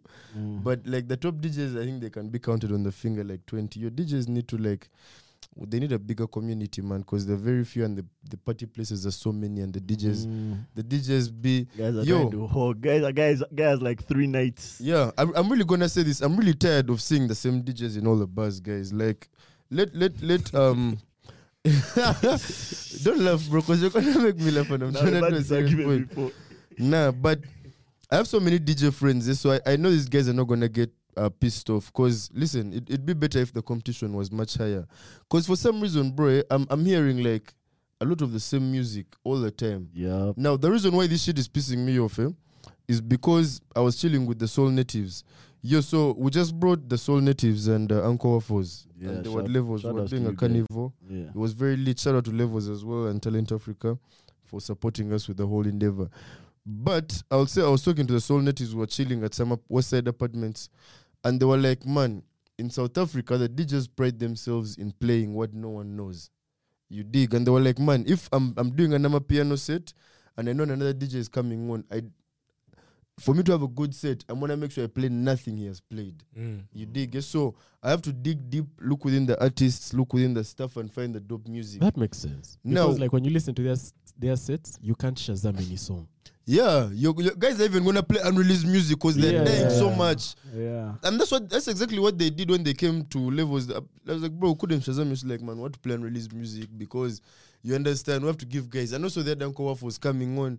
You dig it, and the ba- they, didn't, they didn't play anything similar. If you guys watch the sets, they didn't play anything Who's on similar. Are you allowed to say? Man, Soul Natives Ah, were way too hard, crazy. bro. You're crazy. They were way- I've never seen that shit in my life. Really? especially when Amapiano. I think those guys are going to be on the greatest summer piano acts, especially once everyone catches on. So the reason I'm saying that is because um, the DJs here are gonna you're gonna go to places and you're gonna hear the same shit, and then you're gonna be told these are the big DJs in the city. You dig it, and then the next weekend and the other weekend. But then at the same time, there's gonna be so much music bubbling in the Ugandan underground, and not even the Ugandan underground, like so many, like even the Nigerian, the what, the what. But then you'll hear so in my head, eh, I feel like, yo, you guys, let's all accept this shit. eh, Like the way our uptown society in Kampala is built, eh, there's so much like pressure. You dig? There's so much pressure amongst people. Like, you'll go to a bar and you'll. You, you see like on Twitter like some like small thing happened at Thrones and guys are tweeting like hey man Thrones has had this guy was smelling like shit and they had this issue and what. Like everyone is trying to catch someone doing something wrong. You dig eh? and people are not like left free to express. You dig? So i feel like that kind of pressure like for example they put on like chilling spots where you find all these influencers trying to trash talk places for one wrong thing they do. They put that energy on djs as well you dig so djs are not really allowed to be experimentative as they could be Mm. you dig eh? and man for that reason i feel like djs are fearing the crowds they're playing for Yeah, Yeah. bro, let They're me tell you, pandering, what you're man. yeah that's they're a- scared of these crowds That's a discussion me and this guy have had like a lot of times. Yeah. Like, I'm always Nah. telling him, why is it that when I go out, they're playing the songs that were slapping in S1? Like, Now these DJs are scared of the crowd. Yo, you guys stop being scared of the crowds. You guys are the hit makers. You guys are the taste makers. Yo, We're you supposed know- to introduce guys to the new It's shit. yeah, man. You know, Eris would always say this shit. He's like, man, I don't care what the city says. If the club plays it, it's a hit. You dig it? And they say that they have such statements because they know that DJs are gonna look for the hardest music. They don't have to go advertise, do what like I have my hardest shit, it's there. If the club plays it, it's a banger. Now what, what are you gonna say? You dig it? So it's like, man, if someone has had music and it's there, man, do yourself the courtesy of playing the music. You dig it and show people out there that you know what's going on. You're DJ for a reason. You actually know how to skim through music. mm. You dig it? Like you know how to listen to good music. You know how to predict the trends. You can create trends. Mm. You dig it? Like you're not just some motherfucking robot playing the same motherfucking program shit you DJs. And I don't even hate you guys. I don't even hate you guys, bro. I love you guys, but man, let's be serious, bro. Let's be serious, man. You cannot play the same shit. And then meantime, you're gonna find guys, you know, uh, like, yo, bro, I love you, man. I love your music. Fuck you, bro. You're not playing music. anything. You dig, girl? Like, play the music, man. Yeah. Play, like, bro, even even I've suffered with that shit. Like, we, we work with DJs, promote each other, do this. We have crazy symbiotic relationships So we support each other. And then a nigga will go to TV and not play anything. Yeah. And I'm like, bro, they took you there because you're playing unique, unique music. You actually can bend Ugandan music. culture in a place that's amazing. Now, why'd you go there and act like a bitch? You dig what I'm saying? You're not Yeah. playing anything. Oh, you're God, fearing the crowds. You're fearing they may say, What are you playing? What? Mm. Like, no, brother. Guys who actually changed the industries in Nigeria, in South Africa, they did that thing. They went and stood up to everyone and said, We're going to show you guys how we can mold this industry. Because, man, if, if like, say, Baraka drops his music, and Baraka has just dropped a, a, a collab with Apers. All of you play that shit, bro, because what's gonna happen is Baraka is gonna get discouraged. And then we're gonna keep listening to the same shit we've been listening to for the past 10 years because you guys don't wanna play the next sound. Mm. You dig, you guys don't wanna play the next sound, and then you're gonna pay you're gonna play these guys. Guys, guys even start playing musicians when they when they've been booked to come into the country. You Yeah, dig, you check yeah. Apple Music. I'm glad I bought this motherfucking iPhone. You check Apple Music and you see what these uptown rich Ugandans are listening to. And these Nigerians are not coming here by mistake.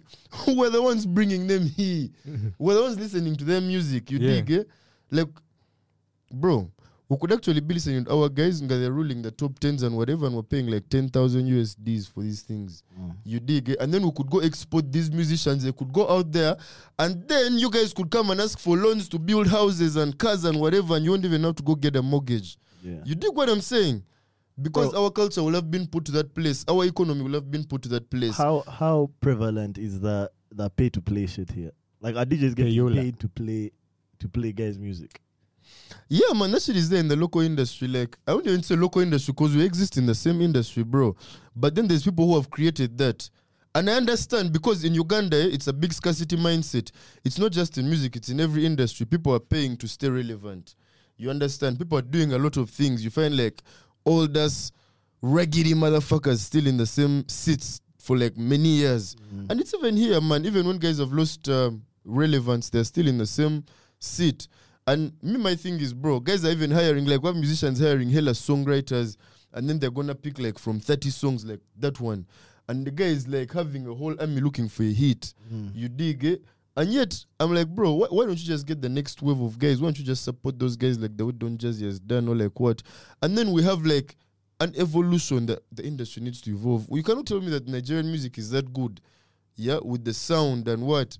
We have sound engineers here who are not even being let into studios. You understand? Because some older sound engineer was been in the studio for 10 years, they want to leave it. You dig what I'm saying? And that's the same shit like you go in every sector. You dig. But man, if you've been in that industry in that seat for 10 years, at least you should be able to have gotten people in a place or the industry in a place whereby our sound is respected. Like on Apple Music, like guys be like, man, if you're looking for like this Dolby sound, what? There's that new sound thing that's on Apple Music right now. I'm spatial. It's called a Spatial sound. You're like, bro, they'll be like, this guy is one of the specialists in that. Is now gonna help our artists get onto that thing, Mm. so that our music experience is way better. But spatial is happening, and we're just here looking. You dig, eh? And I'm like, bro, get new young guys into the audio studios. Bounce all these guys if they don't know what the fuck special audio is, or if they cannot create the shit. You dig what I'm saying? So it's like even these musicians, eh? And man, fuck you, fuck the DJs again. By the way, because these guys, eh? Respectfully. yeah, very respectfully, bro. Because I love the di- like I love all my DJ friends, bro. But I don't respect you guys sometimes because you see now, when, who, who do you think they're paying? They're paying the DJs, right?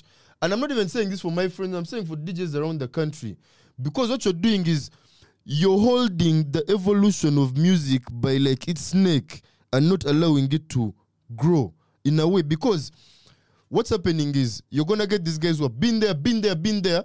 These guys have had hits. These hits are not penetrating the market. You understand? We're, we're trying to get international. You understand? These hits are not penetrating. They're staying in the country. You, you guys, your shit is staying in the country. Stop paying DJs and let them play what's nice. Oh and this is what to musicians like who are paying. So you, you guys have access to motherfucking craziest budgets, and you wanna pay guys to play your fucking raggedy boring shit.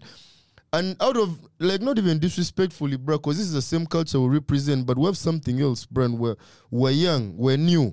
You look at the Egyptian stories, and listen, when Horus was young, he was a great young king. Yeah, he he, he created structure and order.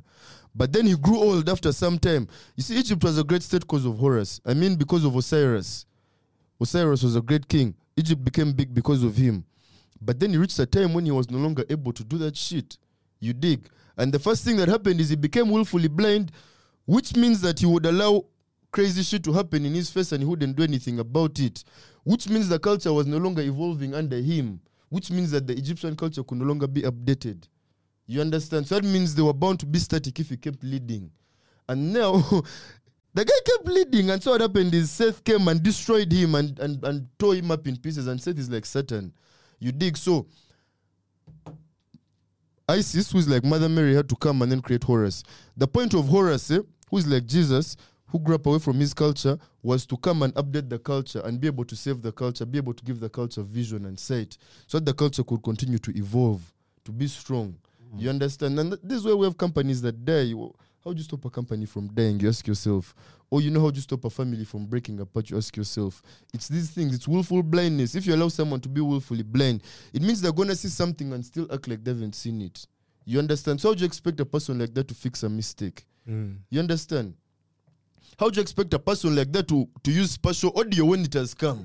yeah. That guy's gonna be like, it's not important. you really like spatial audio. I don't even know what it means, bro. What's your favorite spatial I don't even know what it means. I don't know what it means, bro. Osiris, It- could I it- use it's like- spatial it's audio, like that- bro? The audio is like in three dimensions. Yeah, I, Yeah. I, I, Yeah. I imagine Your it's like you're in a like when you turn your You head, understand? you turn your head, I don't the even know what that shit means, but all I know is that, bro, we need that shit if it's important. Oh god, bro. You understand? that hi-fi shit that that Tidal had. Uh-huh. Yeah, so Hi-fi. we cannot be acting willfully blind. We're seeing people doing things, and we're like, nah, man, that doesn't seem to be that important. Otherwise, you understand? That's what willful blindness is. Mm. And that's why I'm saying, like, Horus came to stop that same thing, because that's the thing that was gonna kill Egypt. And it's a thing that eventually got Osiris chopped up and his body parts thrown all over Egypt. That's the thing that got him chopped up. Who was the greatest Egyptian? What? King. king and ideology because their kings were ideologies in their minds. They weren't really like physical people, they were ideologies. So I would like to say that when Horus came, he saved the culture, he updated the culture, and he did it by combining. Because when he fought Seth, he, he lost his eye, right? Seth tore his eye. He got his eye and he put it back into his father's body so that he could give his culture vision. Do you understand? So when the Egyptians were trying to answer that question eh, of how do you keep something alive for a very long period of time, it's by the young and the old coming together. Do you understand? It's by continuously updating yourself. You don't sit in a seat and be in it, even when you've become willfully blind and you stay in it. Hmm. If Africa is now doing international bangers and your country has no international bangers, get some motherfucker out of your seat and let new people come and take over the sound. You dig what I'm saying? Because Ghanaians have international music, Nigerians have it, South Africans have it. You understand? Kenyans are putting, Tanzanians are putting it out. A lot of Diamond North Africans platinum. are as well, bro. The North? Africans are heavily, bro. The North Africans are heavy in Europe. No. North Africans, yeah, I know North Africans for yeah. fact, bro. So if you you cannot tell me that the Ugandans cannot produce this, do you understand? Mm. Whether it's in art, whether it's in DJing, because why don't we have international DJs? And yo, man, DJs, bro, DJs. this is what I'm saying. This is what I'm saying. You guys could be as big as. As big as the biggest DJs, we just saw D- uh-uh. we just saw DJs come and take over this whole weekend. We've seen Maphorisa come this year. We've seen we've seen so many DJs. Why don't we have like our DJs go and fly out? You guys start playing what you wanna play. Stop letting the people control you. Stop being scared of the people. Stop letting the musicians pay you. Be the guys who can go to the bar with my phone. I'm gonna shazam what this guy is gonna play. I'm gonna enjoy this guy's set. I'm gonna learn new music. I'm gonna have fun. I'm gonna update the culture. Amen to that. You need dig really, bro. Amen Yeah, to man. that. You get. That's that's what we need, man. So DJs, bro, that's how we're gonna send you to fly abroad and go and like play for people abroad because they know you're go- Yo, that's why we, we call Spinall here and all these DJs. They've come to sell to us their culture. Yeah. We don't even expect them to play anything we know. Mm. You dig? That's what's crazy. We don't expect them to play anything we know. We just know they've come to give us a culture. yeah. And that's what I want the DJs to understand Let understand me here, ask you a question about that, yeah? Um, so we have our DJs. Yeah. We have our DJs that are like considered the hard guys. Yeah. Uganda.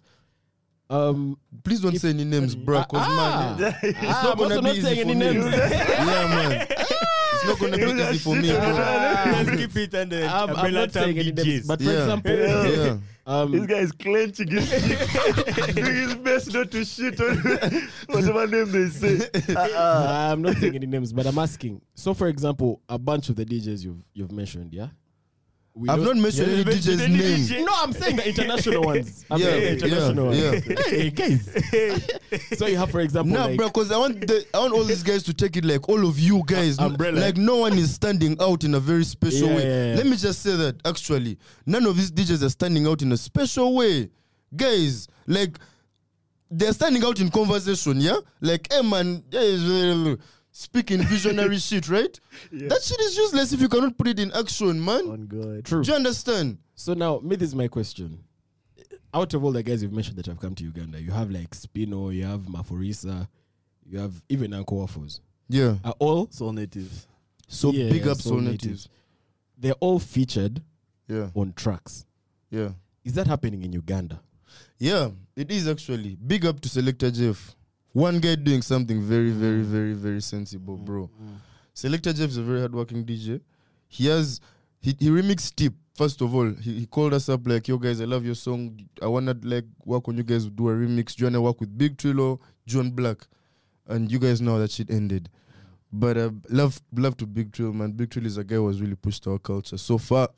I wish we could do that shit one more time, Big Trill. Oh God. One more time because that shit was amazing. More, bro. You one more dig to go. it? One yeah, man. Yeah. Eh, For sure. Took it there. Hey. Yeah, man, it took us places, bro. So I'd really like to say that um Selector Jeff has done like really amazing work in the music. First of all, working with artists because he's also promoting a lot of other younger artists. Mm. I know he's in Black Market Records, so I hope Black Market Records not ripping him off because you know what record labels do. But I hope they're not ripping him off. Selector Jeff, bro, I hope they're not ripping you off, bro. But um, he has put on so many artists. There's another artist he put on called Heed and gave him a collab with Oxlade. That was really dope. And I know none of you guys know who Heed is, but Heed 16th is a very young artist. He's, he's one of my guys, stays in Nigeria. Never heard of him. Yeah, bro, you should check him out. You should check him out. It's very good music. He has another song called Chop Life. Um, I think the song with Oxlade is called Chop Life. Shit. But yeah, man, Selector Jeff has put on so many guys, and he also has like big songs like mainstream artists. So that's a guy who is a DJ, but also tries to like go into like the musicians and mm. like try to see that he impacts them, pushes them. Now, Selector Jeff is a guy I'd say for a fact that most places I go, he'll play music, he'll play our music. And m- most DJs will play like young artists' music when they s- music when they see them. I respect the DJs who play music whether artists are there or not. Like they'll just always play the music and like you know try to get the music out there. Cause at the end of the day, what we're pushing is culture. It's just deeper than sound, man.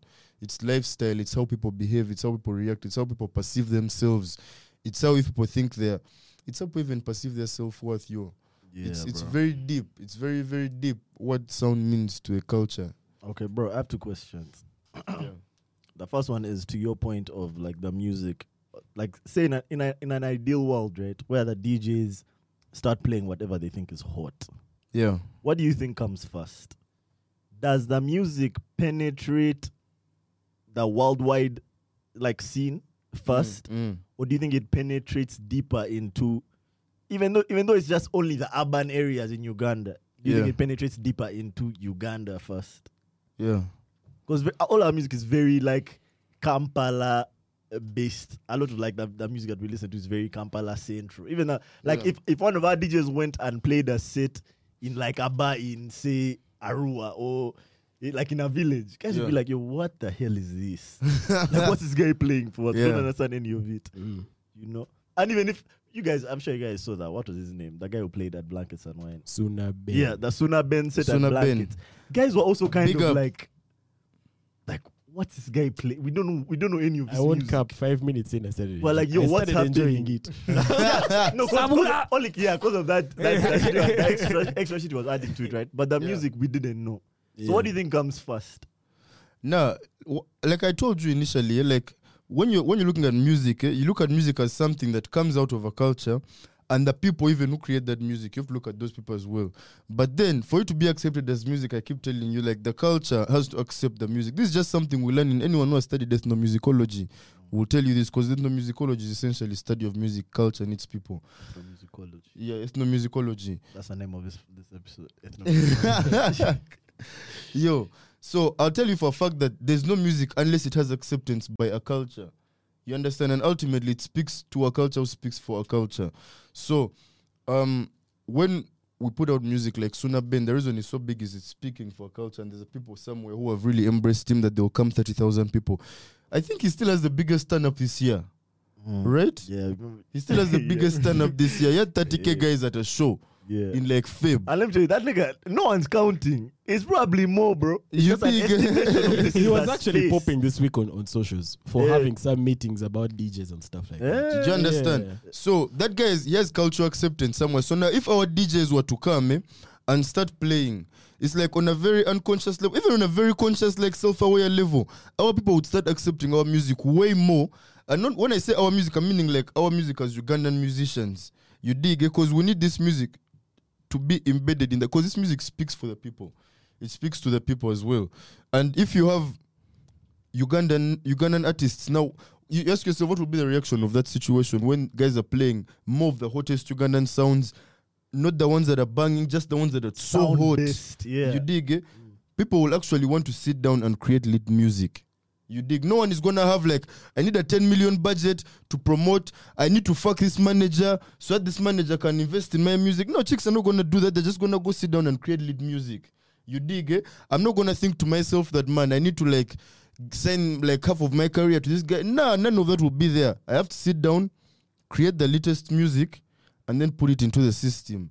And expect that if I give it a little bit of promo, of course the DJs will hear it and then they'll play it. What we have now is a DJ will hear a song, he will love it, and then he will not even play it. When it comes down to like I'm like trying to really mash up a crowd at midnight at one of the lit bars, he's not gonna play anything. He's gonna go like fucking let me not even say what cause then guys guys will Guys will like identify. you dig eh? but man don't do that man don't do that guys let's be serious man let's be serious get lit music because you know when, when we're like chilling in hostels like in Mukono where like we're in mobs when guys really want to turn up they're gonna go to like their friends music Yeah. and the reason I was saying this, Melvin, actually, let me back still on your answer, on your point, is you have to understand that our Apple Music, you you who was like first someone check that list. You're not gonna see any Ugandan songs in like for the first 40 songs. Top 100 songs. in You dig, eh, you're gonna see like two songs, then you got the albums, you're not gonna see no albums for like the first 40 albums, you see like one, two albums. And even when an artist in Uganda claims that album list, they go down like Quick. in a week. after after after release week. You understand? So me in my head, I'm like, bro, what's going on? This is a Ugandan list representative of what Ugandans are listening to. Do you understand? Like, uh, One- aren't you guys sec, just intrigued to sec, one listen sec, to? One sec, one sec. Key. Okay. Aren't you guys just intrigued to listen to like fellow Ugandans?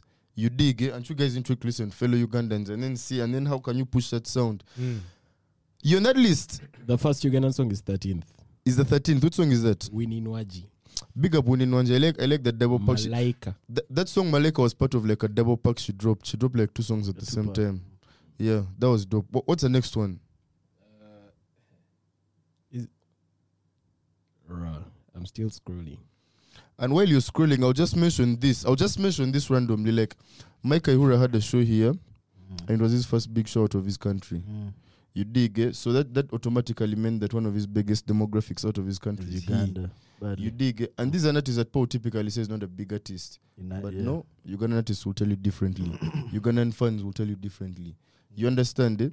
And that shows you the power of our market as I think we might have Ugandan been first market. show ever out of out of his country. yeah, and it's not just the first one. So many Nigerians have had the same thing, bro. Even Tems and Omar. I think Those guys Omah Lay perceive was his first Uganda as some out. kind of gateway to success. Oh, like you go to Uganda, if Ugandans fuck with even Jamaicans used to think we were that at some point. Like we have such a good demographic for listening to music, but then where the, where the fuck is our self worth and our sense of yo Martin Martin Luther King always said this shit. eh, like the black man needs to overcome the inf- the inferiority complex before becoming anything, because everything is trying to tell the black man that you're not worth anything, you know. And uh, in in Uganda here, a lot of families you'll be told like, man, bola ba bazungu. That's why you see bazungu like this. They'll always try to create that contrast of your dumb and white per way better than you. Mm. And then they'll also try to create that contrast of man, abroad, abroad, abroad, whatever is abroad is better than what's here. And even like you'd be in class and they're like, How many guys have gone abroad? Put up your hands. Mm. And and somehow you have you're evaluating your worth as people in a class, as young, young, young children by who has actually been out of this shitty country. You understand? And they'll make you feel like it's a shitty country because they're trying to tell you all these things. Hey, it was undiscovered before this white man came and discovered it. And then when you try to defend yourself, you guys were you were stupid. You thought witchcraft would work, and then these guys shot you down. What? Mm. You dig. So ultimately, like they're trying to tell you all these things up until where you are now. That man, you guys, you, you're not shit, man. Don't believe you are. You dig. So it becomes easy for us as Ugandans whose subconscious has been targeted systematically from very young ages to believe that we're not worth shit. For us to actually come and now start listening to our music and supporting our own people, it's not gonna be easy, of course. That's why we have Bubu campaigns being pushed to you Ugandans. You dig what I'm saying? There wouldn't be a need for Bubu campaign if we knew what our self worth was. What would it be for? You guys know what Bubu is, right? Buy Uganda, build Uganda. Yeah, it But wouldn't it's be kinda necessary. They're pushing that here. Right? Now In that I think Uganda. about that's why it's being pushed. Do you I think it's understand? It pushed would not be necessary. Like, you're Ugandan, bro. Like, if you don't, it might be your mom's business. Are you gonna go to school if they don't buy her stuff? No. So it becomes obvious. Like, why don't you go and support fellow Ugandans? That's in the supermarket. You're gonna this it next time your friend is gonna tell you, by the way, my, my mom makes crisps and they're called this. Yeah, definitely. Yeah. Do you understand? Yeah, yeah. And then you're gonna be like, bruh, that guy's like, man, I can't actually pay for fees next term. Yeah. And you're like- crisps. I could have bought them crisps and you'd have been here with me. yeah. So it becomes very obvious, but then there's someone, someone out there is still stocking our supermarkets with all these foreign products and expecting them to compete and expecting our producers to go and up the value of their products. Do you understand? But meanwhile, the guys they're competing with are having these Pringles and this stuff that they have, you know, economies of scale. These guys are selling to the whole world. Of course, you cannot compete with their price. But then they want you to go improve your product while they're making you, forcing you to compete with people who have actually scaled to the whole world then you ask yourself, how am I supposed to compete? Do you understand? So we could easily, we could easily buy Uganda. First of all, stop feeding us these foreign products. You understand? Stop feeding us these foreign products, and then also, someone should also actually go to the media and then start like trying to. Man, I honestly don't know if these loans that we have with the Europeans include us not empowering our people in the media because sometimes it feels like that. I know, I know these loans, eh, they affect us in ways we don't understand, like the taxes we pay they're very high because of these loans. And so I ask myself sometimes, is the education system still lying to us because of these loans? Do you understand? It's just like a thought. Is Yeah, it like, are we still forced to buy their products and bring them in because of the loans? because of the loans? In yeah, hundred percent. Yeah. Because Do you some of these loans come with specifications like you have to number one like open your currency or open your economies to foreign like foreign markets. What do they, they have a term for it? Something like something your economy. I remember that term. Then they come with Um, stipulations like devalue your currency. democratize or something. Yeah, like they have like a term for it. Democratize your economy. It would Yo. devalue your economy, your currency, things like that. So it could be the loans. Mm. Do you understand what I'm saying? So if it, is colonialism and neo-colonialism, you know, the- do you understand? So now, if you've propose. been targeted like that, you know, subconscious, it's even deeper than like if I was to hypnotize you, because I'm trying to go in a very deep layer of your unconscious mind. But if I've been targeting that unconscious mind, yo, even even when you're drunk, we're gonna talk about this shit. Even when you're in all your most suggestible states of your mind, we're gonna talk about this shit. You're gonna see it on TV when you're in like hypnotic states or what. You're gonna see these things everywhere all the time, whether it's American propaganda, whether it's Ugandan propaganda, whether it's British propaganda, you're gonna see this stuff all the time. All the time, whether it's just the news, whether it's just the Premier League news, that's also supposed doing the same exact thing. You understand? So now you tell yourself, like, man, how is a Ugandan? Of course, they're not expected to be supporting their own music, man. Of course, they're not supposed to. They're not expected to be doing anything. But then, I mean, we have the ability to raise our own consciousness as people, you know, because ignorance, ignorance is you've ignored something. It's not like it, it has been refused to give to, to be given to you. Do you know you know that theory of like guys are playing basketball over count the passes and then the a gorilla passes in front of the screen? And no one could You, tell. you know that that the theory, and then no one can see the gorilla. yeah, I've seen that. You dig it? before? Yeah. That's that's like sort of like what ignorance is like, but like that's sort of a distraction more. That's more of a distraction. But it's almost like look look wherever you wanna look, you're gonna see what you wanna see, but you've chosen not to look where you wanna look. It's like a willful blindness of sorts. You understand? We can actually raise our own consciousness. You know, it's like no, it's like as a grown man knowing that every time I come close to my mom, maybe I lose my temper, and so knowing that maybe there's a programming within me that doesn't support this relationship, mm. and then coming to the awareness that maybe something happened that triggered me to the level that I cannot stand this person, and then knowing that man, maybe I need to think through my shit, through all the different epochs and phases of my life to see where this shit actually comes from. Feel aware about it, heal from it, and then be able to come to my mom, and then we have a conversation like two, two normal human beings. Mm. Do you understand? That consciousness, that ability to heal yourself, source your problem, and fix it. That's that's our ability as conscious human beings. You understand? That's our ability. So I wouldn't say that, man. Sit down, complain about the cards you've been dealt because there's there's there's more than there's more that you can do about that. There's there's a lot more. So I feel like as Ugandans, we need like a better effort. We don't need these boo campaigns, guys. We just need to. What are you doing when you're scrolling through your phone, scrolling through TikTok and shit? Like, man, look for some sensible stuff that's gonna enlighten you and help your people. Like, follow your people, follow your people, see what they're saying, give them energy. You know, guys say like our performance. You know, there's a there's a performance. Um, most teams have someone in charge of high performance, and the reason they have that is because otherwise people would just be doing like raggedy training and just like being like chill. So there's someone who is like, yo, we have done this, but then we have to do like at a very high level. So like there's someone in charge of like high performance. Do you understand? And man, I really feel like we need someone who is in we need some a way whereby we can have that in our lives, knowing that man, I have this state of consciousness, but I need to find a way to get to a higher state of consciousness. Because what happens is it affects the whole society. The fact that societies have wars is not by mistake. It's the state of the consciousness that has been affected for people to think that they can actually go against each other and create all that chaos. And I'm not like saying order is good, like, because too much order eventually becomes like a form of a tyranny, which is also bad. And people cannot exist in that because they can't breathe. So, what I'm saying is, we need to find a way like we've been dealt these bad cards the historically and what and we may not want to like support each other we may always feel like what's not ours is better than what we have but yo we need to like work on our consciousness and also see how it improves our society see how it betters us see how it makes the next person rich and see how it makes our communities stronger do you understand so i was answering a question of yours Mm. that you were talking about Which one um, comes back? Which one comes first? yeah and it always it's always the people here. It's always down to the people here yeah. Mm. and then the world will love that and then they'll just want to be a part of it. We want to be a part of the amapiano energy. Yeah, that's that's because we see it. We, we see how they, they're happy when they're dancing and stuff. Perfect. but Now- then it's them who have to first be happy so. Now piggybacking off that, yeah. you mentioned that you work with Talent Africa, yeah. Or you've worked with them on several occasions. yeah. I want to know what you think of the current the Nyege marketing, what they're doing right now with Nyege. I want to know your thoughts because I have thoughts. I want to know what you think first. first of all eh? You don't have, you know, you don't have to. If you can ruin any business. no it won't man it Okay. won't i love i love nyege nyege man what are you saying Okay. I love Nyege. I'm just laughing because I was just saying early, like two days ago, when we were doing the whole Uncle Waffles thing, and he did the production for us for Nyege Nyege. They actually brought the boiler room speakers. Dude, Crazy. That's what Uncle Waffles performed on. crazy. Yeah. No, I'll say I'll say Ali is a G, man. I'll say Ali is a G because um these guys have like a big um they have a big will to promote African culture.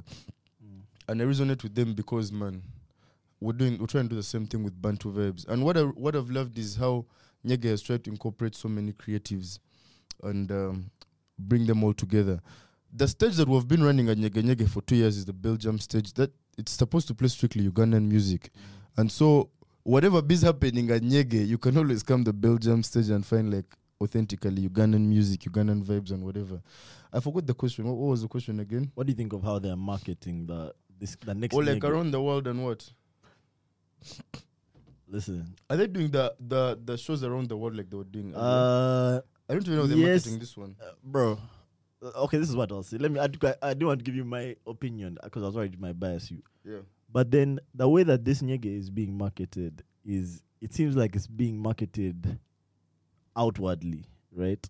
Mm. So it seems like the target market isn't us. should it be us? I don't. That's what I want to know. What do you think? I don't think it should be us, man. Okay. I think um like Nyege is already on a it's already the biggest festival in East Africa. We know it, and uh, I feel like you see when you ask yourself, feel like most festivals, the faces of the festivals are the creatives, right? Mm-hmm. and the creatives you wanna say that they're the ambassadors of the cultures. And so when you have a nyege nyege you you'd want that there's more than enough ugandan performers. Mm-hmm. And more than having ugandan performers you'd want even neighboring countries because it's the biggest festival like in east africa or even eastern central i don't know. But you'd want that when these people come from all these parts of the world they're gonna come in there and then they're gonna come and experience our culture. So me, what I would want to have is more Ugandan performers, more African performers, as opposed to having more of an African market. Because the Africans will have to go there. Like, bro, it's just a, a, a road, a, uh, like a thingy away. But if we know that people are actually interested in flying from very far to come here and see our thing, that means a whole lot. That means a lot. That means we can actually now move our culture beyond. And I'm saying when I say move our culture, guys, I'm looking at also the dollar bills because you know you get a lot of money from these things. People are gonna come, foreign exchange, people are gonna come and want to see these things. W- Nigeria is making so much money right now from selling their culture. Obviously. You know, Burna Boy is I think right now w- richer than like 90% American artists. Right now, all making more money than them, or And you might even like have a higher booking fee. like that. 35 You dig? eh? So I feel like where our guys would be, where this podcast would be alone, if Ugandan culture was something like was worldwide, would be crazy. Because people will look for any small thing to use to understand Ugandan culture. When people try and understand Nigerian culture, they'll look for their food. Right now, the restaurants around the world selling their jollof and their whatever. Right? People look for their clothing. People look for their ways of that washing. Atlanta episode. Yeah, Like when they jollof. jollof. Yeah. Cheesy Yeah. jollof. No, this is what we learn when we're learning about music. All these aspects of the culture will all move with it at the same time. It's not like it moves and then leaves the things behind. So even this podcast here, some that we use to talk about our culture and try to formulate a way forward for our culture. This is an aspect of the culture that would also move with the culture. Do you get what I'm saying? Mm. So that means that all these things, like there's a whole lot of people waiting to make a whole lot of money and express themselves in ways if the culture can move. You understand? Yeah. So I feel like it's, it's a very important thing, man. And, and also on that point, I don't think Nyege has ever been marketed to us per se. Because even on the old the old versions that are here, most of the marketing was about how many people have flown in, from which countries. I know, bro. I think that Even when COVID came, it was like it's going to affect I feel people like the flying I in. feel like the last two were fairly heavily marketed to at least Kampalans. Like you'd see Nyege banners around Kampala. Oh, there were hella billboards. Yeah. they were giving out like free tickets. yeah. Like we knew when when Ali Bar tickets would go on sale, we knew immediately. This one has been completely different. look, to There- be fair, there- to be fair, there's been like that whole break due to COVID, and That's true. Now it needs a lot more push than it need ba- needed back then. then That's it was true, kind but of I feel like- momentum. because of the last two, they generated like a hunger, right? And now it's almost like now we're being taken for granted, where it's like, ah, you guys will come regardless. So Yeah. let's market to these other guys now. But then for me, my question is, we we we see what they are marketing. Yeah. yeah like we see the shows. Like if you watch the Instagram stories, That's the thing. You really have to look for it, bro. The question for me is, what's happening at those shows? Because at least the ones I've seen, eh, I know it's let's take our culture there. But like when I see the shows, not that I don't see the Ugandan culture, but I also have to look for it, as Melvin was saying. Like I really have to look for the My issue time. with a lot of their shit is So it's more like let's market the festival, which is I think cool. that's what it which is cool. which is cool. Because then if people come for the festival, maybe they'll get the culture. yeah, I think Yeah, that's what's I been like. It's a business and thing. I They have keep to market saying the the faces festival. of the festival are the creatives from here. yeah. You dig like what people usually caught up in is that this thing is organized by like white guys, what what. And I'm like, that's not what's important. What's important is that yeah, those guys have the money to organize a festival because you're gonna need some billions on your pocket. But then who are the faces? You cannot have the festivals without the creatives.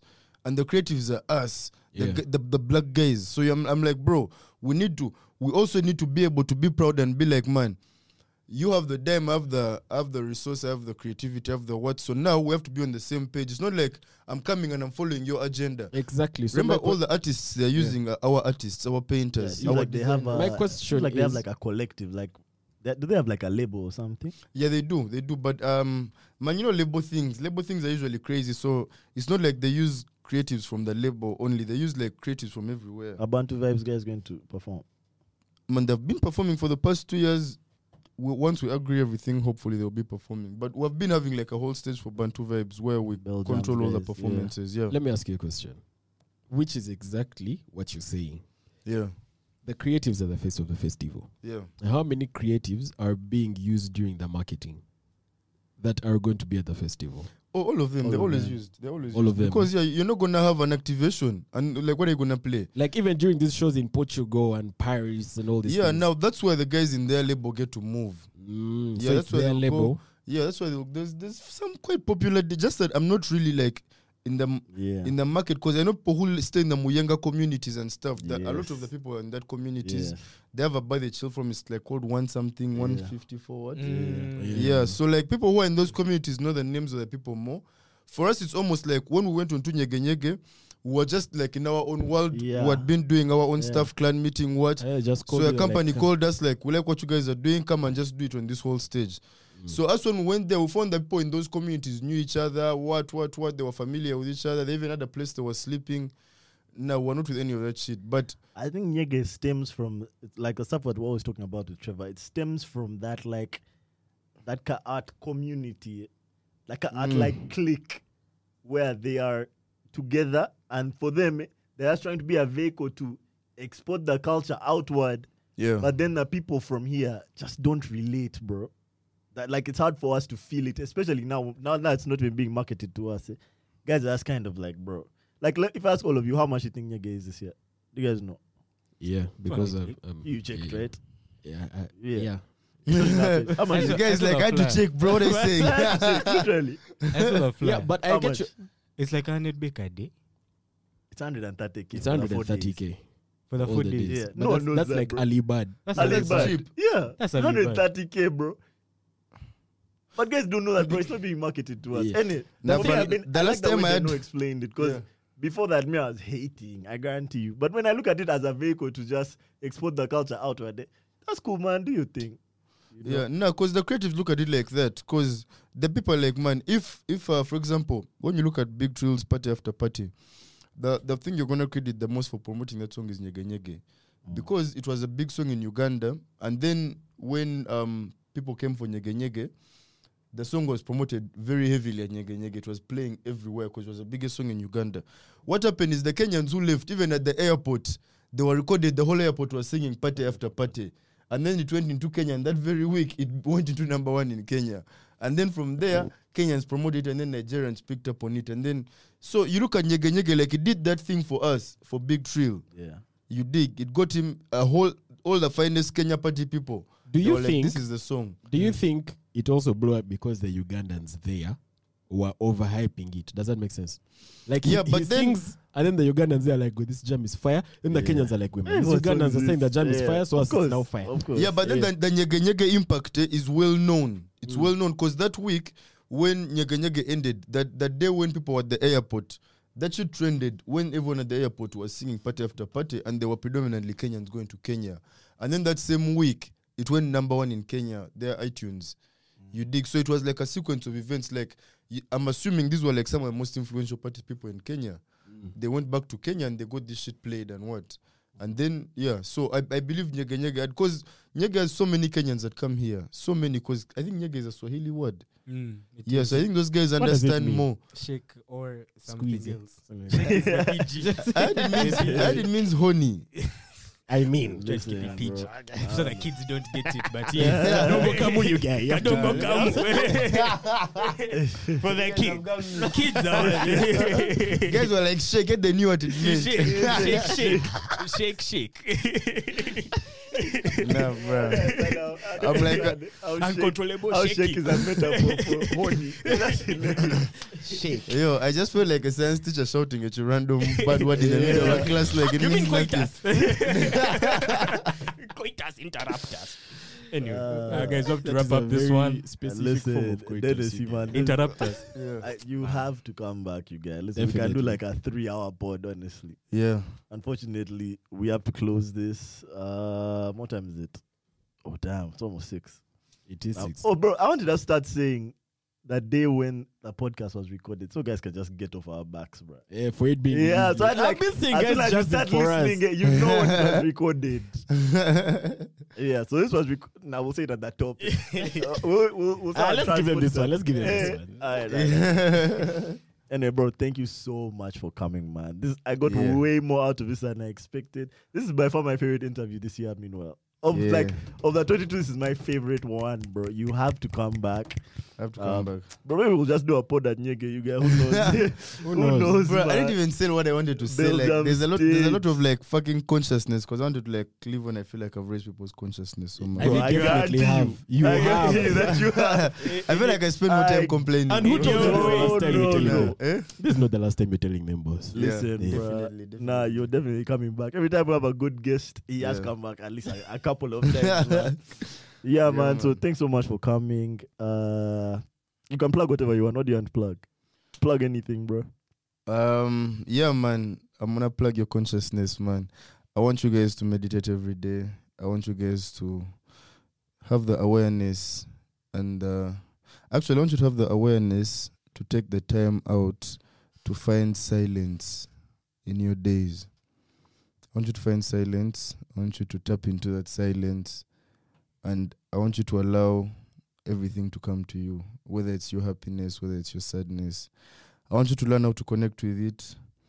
And I want you to learn how to know yourself, know what ticks you off, know how to communicate when you're feeling sad or happy, know how to be yourself like no one can be yourself. And um, yo, every day, every day, if you feel like you're in a better place, try and put someone else in a better place, try and teach somebody something. Because at the end of the day, if we are in a much more enlightened place and uh, we're more enlightened as a community, then it serves us a greater good. We live in more beautiful environments. We live in cleaner places. We live in places with more opportunity. And um, we have less suffering, of course. We have less poverty. And uh, you're now coming from Africa that we've been dealt a lot of bad hands. It's very important that we put consciousness at the top of our lists every day. Every day, every day. Not to let our struggling, because we come from generations where you know sometimes we deal with generational curses and trauma we never realize so much because maybe our grandparents maybe they suffered with some guys who came and mistreated them and then the ones after deal with colonialism and then the ones after deal with the war and then the ones after deal with power struggles and then you're right there being born and uh, being mistreated and you don't understand why and then you just wake up and go and do that shit to your kids as well and the kids do that shit to their kids so i'm saying you have to break all them cycles, break all them cycles of the suffering that was put on the people before you because it's within our consciousness to do that. Yeah, man. So I'm gonna plug consciousness. That's what I've done. That's it. This Yeah, guy's man. just on us that bombshell, leg man. on that bombshell. Uh, we'll have to close it on that note. Peace. Thanks so much for watching. Peace. Peace. Yeah.